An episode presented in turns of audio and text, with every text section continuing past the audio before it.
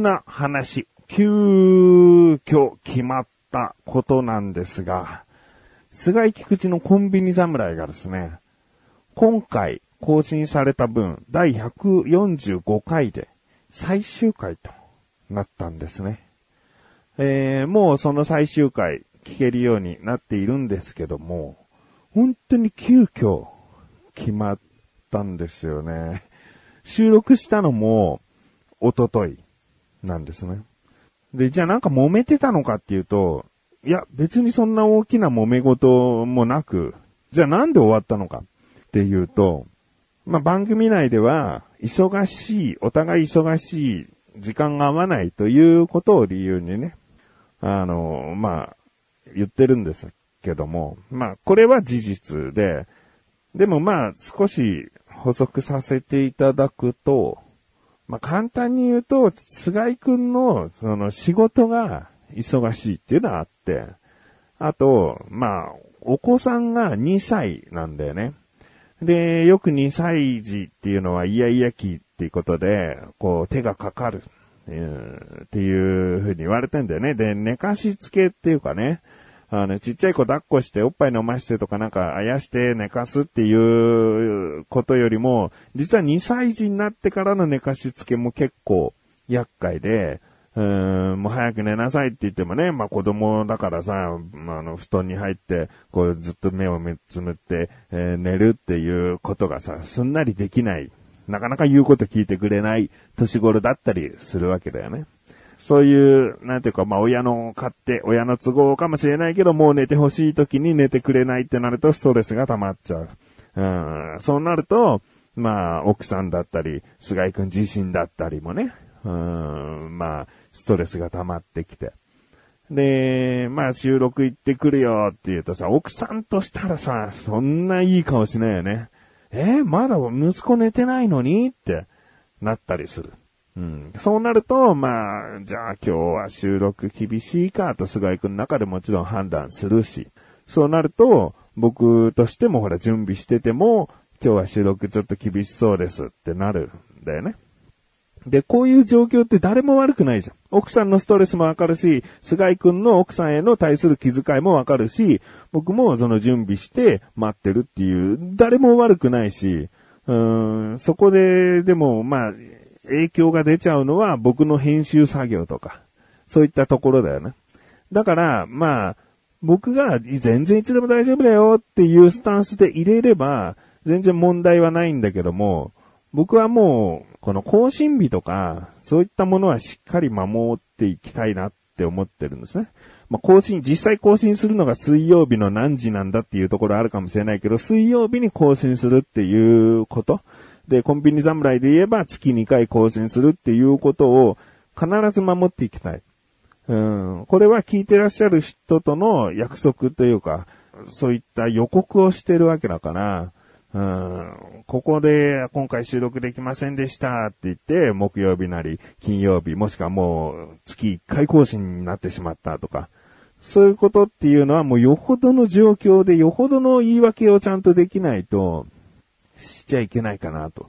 思ってるんですね。だからそのスケジュールを考えると、もうこの時期に収録しないと厳しいなっていうのが、こう日に日に迫ってきてたりして、だからあまりにも、こう、スケジュールが難しくなってくると。まあ、菅井くんも今日行こうと思ったけど、やっぱ難しいとか、そういうのが重なってきてしまうと。まあ、そんなに多くないけどね。実際そこまで菅井くんも、こう、予定を毎回狂わせるようなことはしてないんだけど、でもそういうことが起こり得るっていう状況になってる時点で、収録をするべきじゃないと、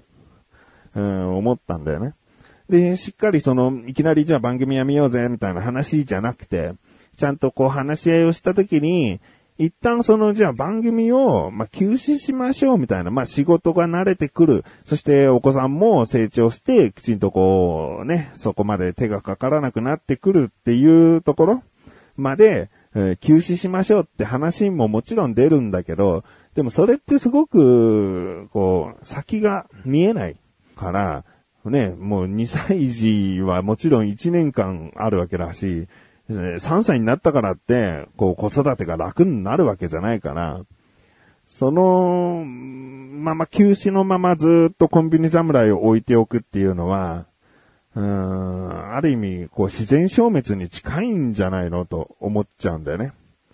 で、まあ、代わりに、小田カルチャーという番組があって、小高がこう大きな病気になってしまった時に休止はしてるんだよね。2年間休止はしてるんだけど、でもこの休止っていうのは相当やむを得ない状況だと思ってて、で、あの、復活したい気持ちのために番組を僕は終わらせなかった。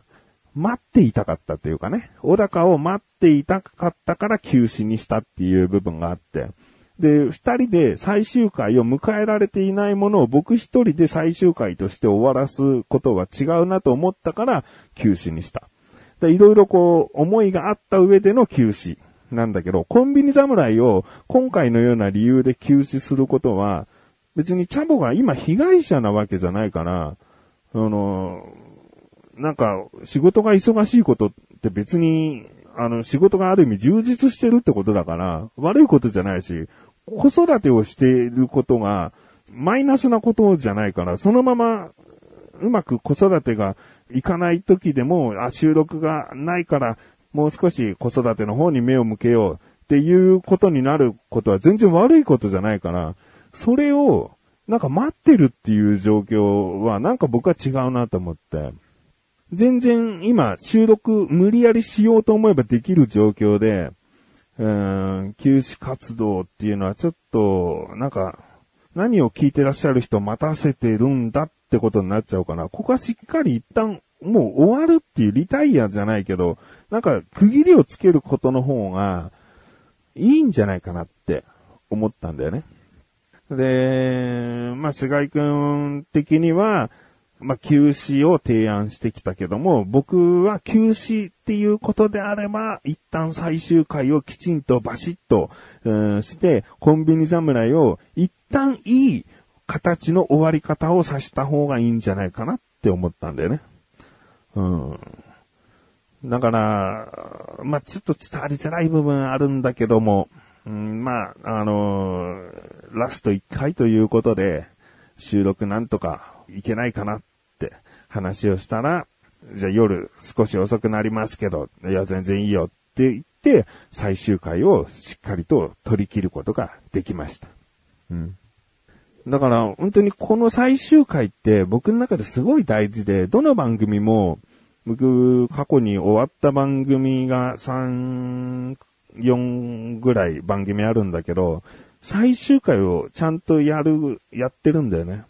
うんやってるんだよねって別に自慢とかそういうことじゃなくて、最終回っていうことの大事さ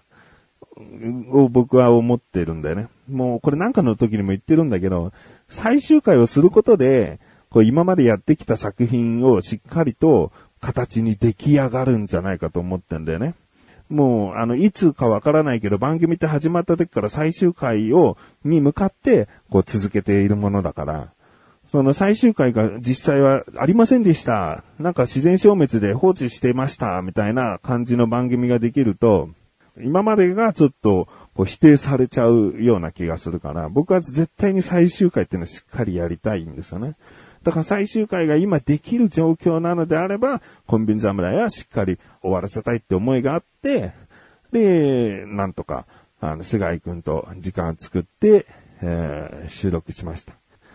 まあ、このコンビニ侍も結構な歴史が積み重なっていて、2015年の4月1日、エイプリルフールから始まってるんですね。で、コンビニ侍が始まった理由っていうのが、小田カルチャーが先ほども言ったように、2年間休止をしなきゃいけない。まあ、休止しますっていう時期が来た時に、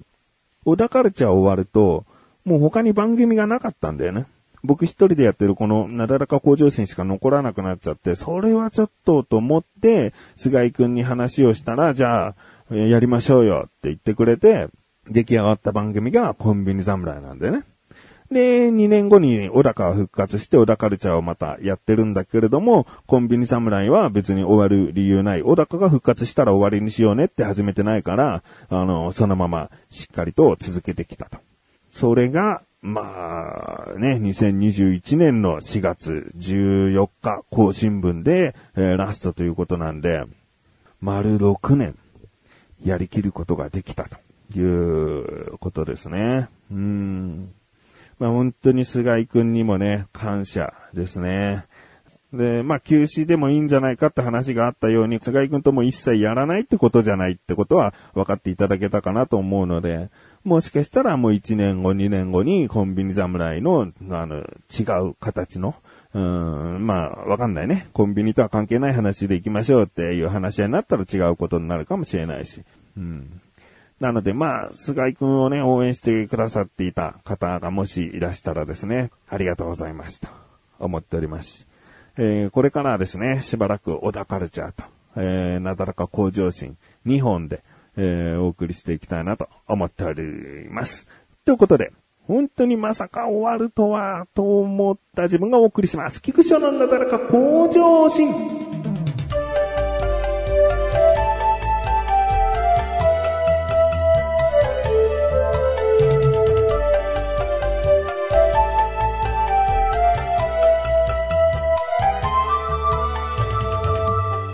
で、前回さ、なんか企画をやるみたいな、夏に向けてみたいな話をしてたかと思うんだけど、この企画って、なんかあんまりちょっと、もしかしたら伝わりづらい言い方だったかもしれないけど、企画は決してこの番組の中の企画じゃなくて、だ企画って言葉が悪いんだよね。プロジェクトみたいな言い方をすると伝わりやすいかもしれないけど、あのー僕は今この横断歩道っていう親サイトのもとなだらか向上心と小田カルチャーっていう番組をやってるんだけど、また別のところで何かをするっていう、えー、プロジェクトですね。それを考えているんですね。で、これを考えていて、コンビニ侍が終わったってことは、コンビニ侍を切り捨てたかったんじゃないのみたいに思われるのもちょっと違くて、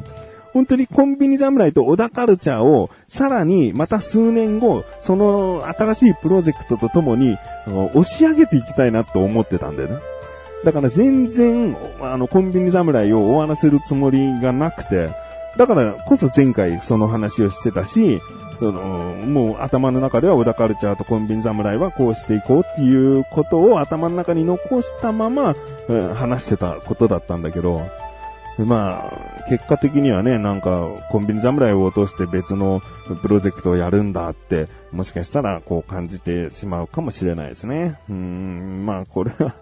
これはもう時期がたまたまそうなってしまったっていうことだし、まあ、菅井くんにも、もうこの、こういうことしようと思うんだよねって話も具体的に話して、だけど決してこのコンビニ侍を終わらしたかったわけじゃないってことは本当に分かってって、コンビニ侍むしろこうこうこう、こうしていきたかったんだよっていう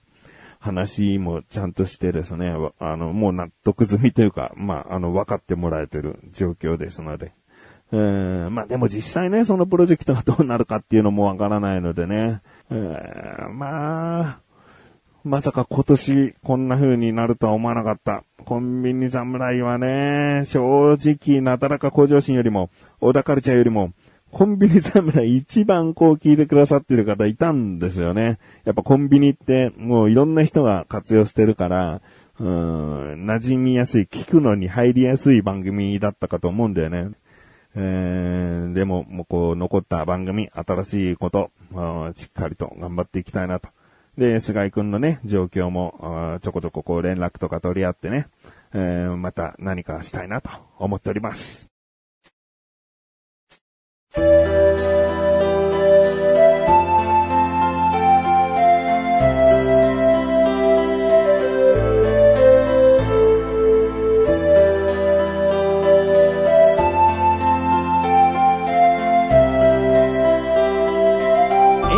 そしてすぐお知らせです。先ほどからずっと言っております。第145回が最終回となりました。菅井菊池のコンビニ侍聞いてみてください。今回はですね、菅井くんからも僕からもおすすめ食品がありますし、あの企画、このコーナー、いろいろこう盛りだくさんでお送りしておりますので、いつもより番組が1.5倍ぐらい長くなっております。気になるという方はぜひ、いや、最終回なのでぜひ弾いてみてください。ということで、なだらか小女性は毎週セーブコシです。それではまた次回お会いでき、口処理したメガネたまりでもあるよ。お疲れ様です。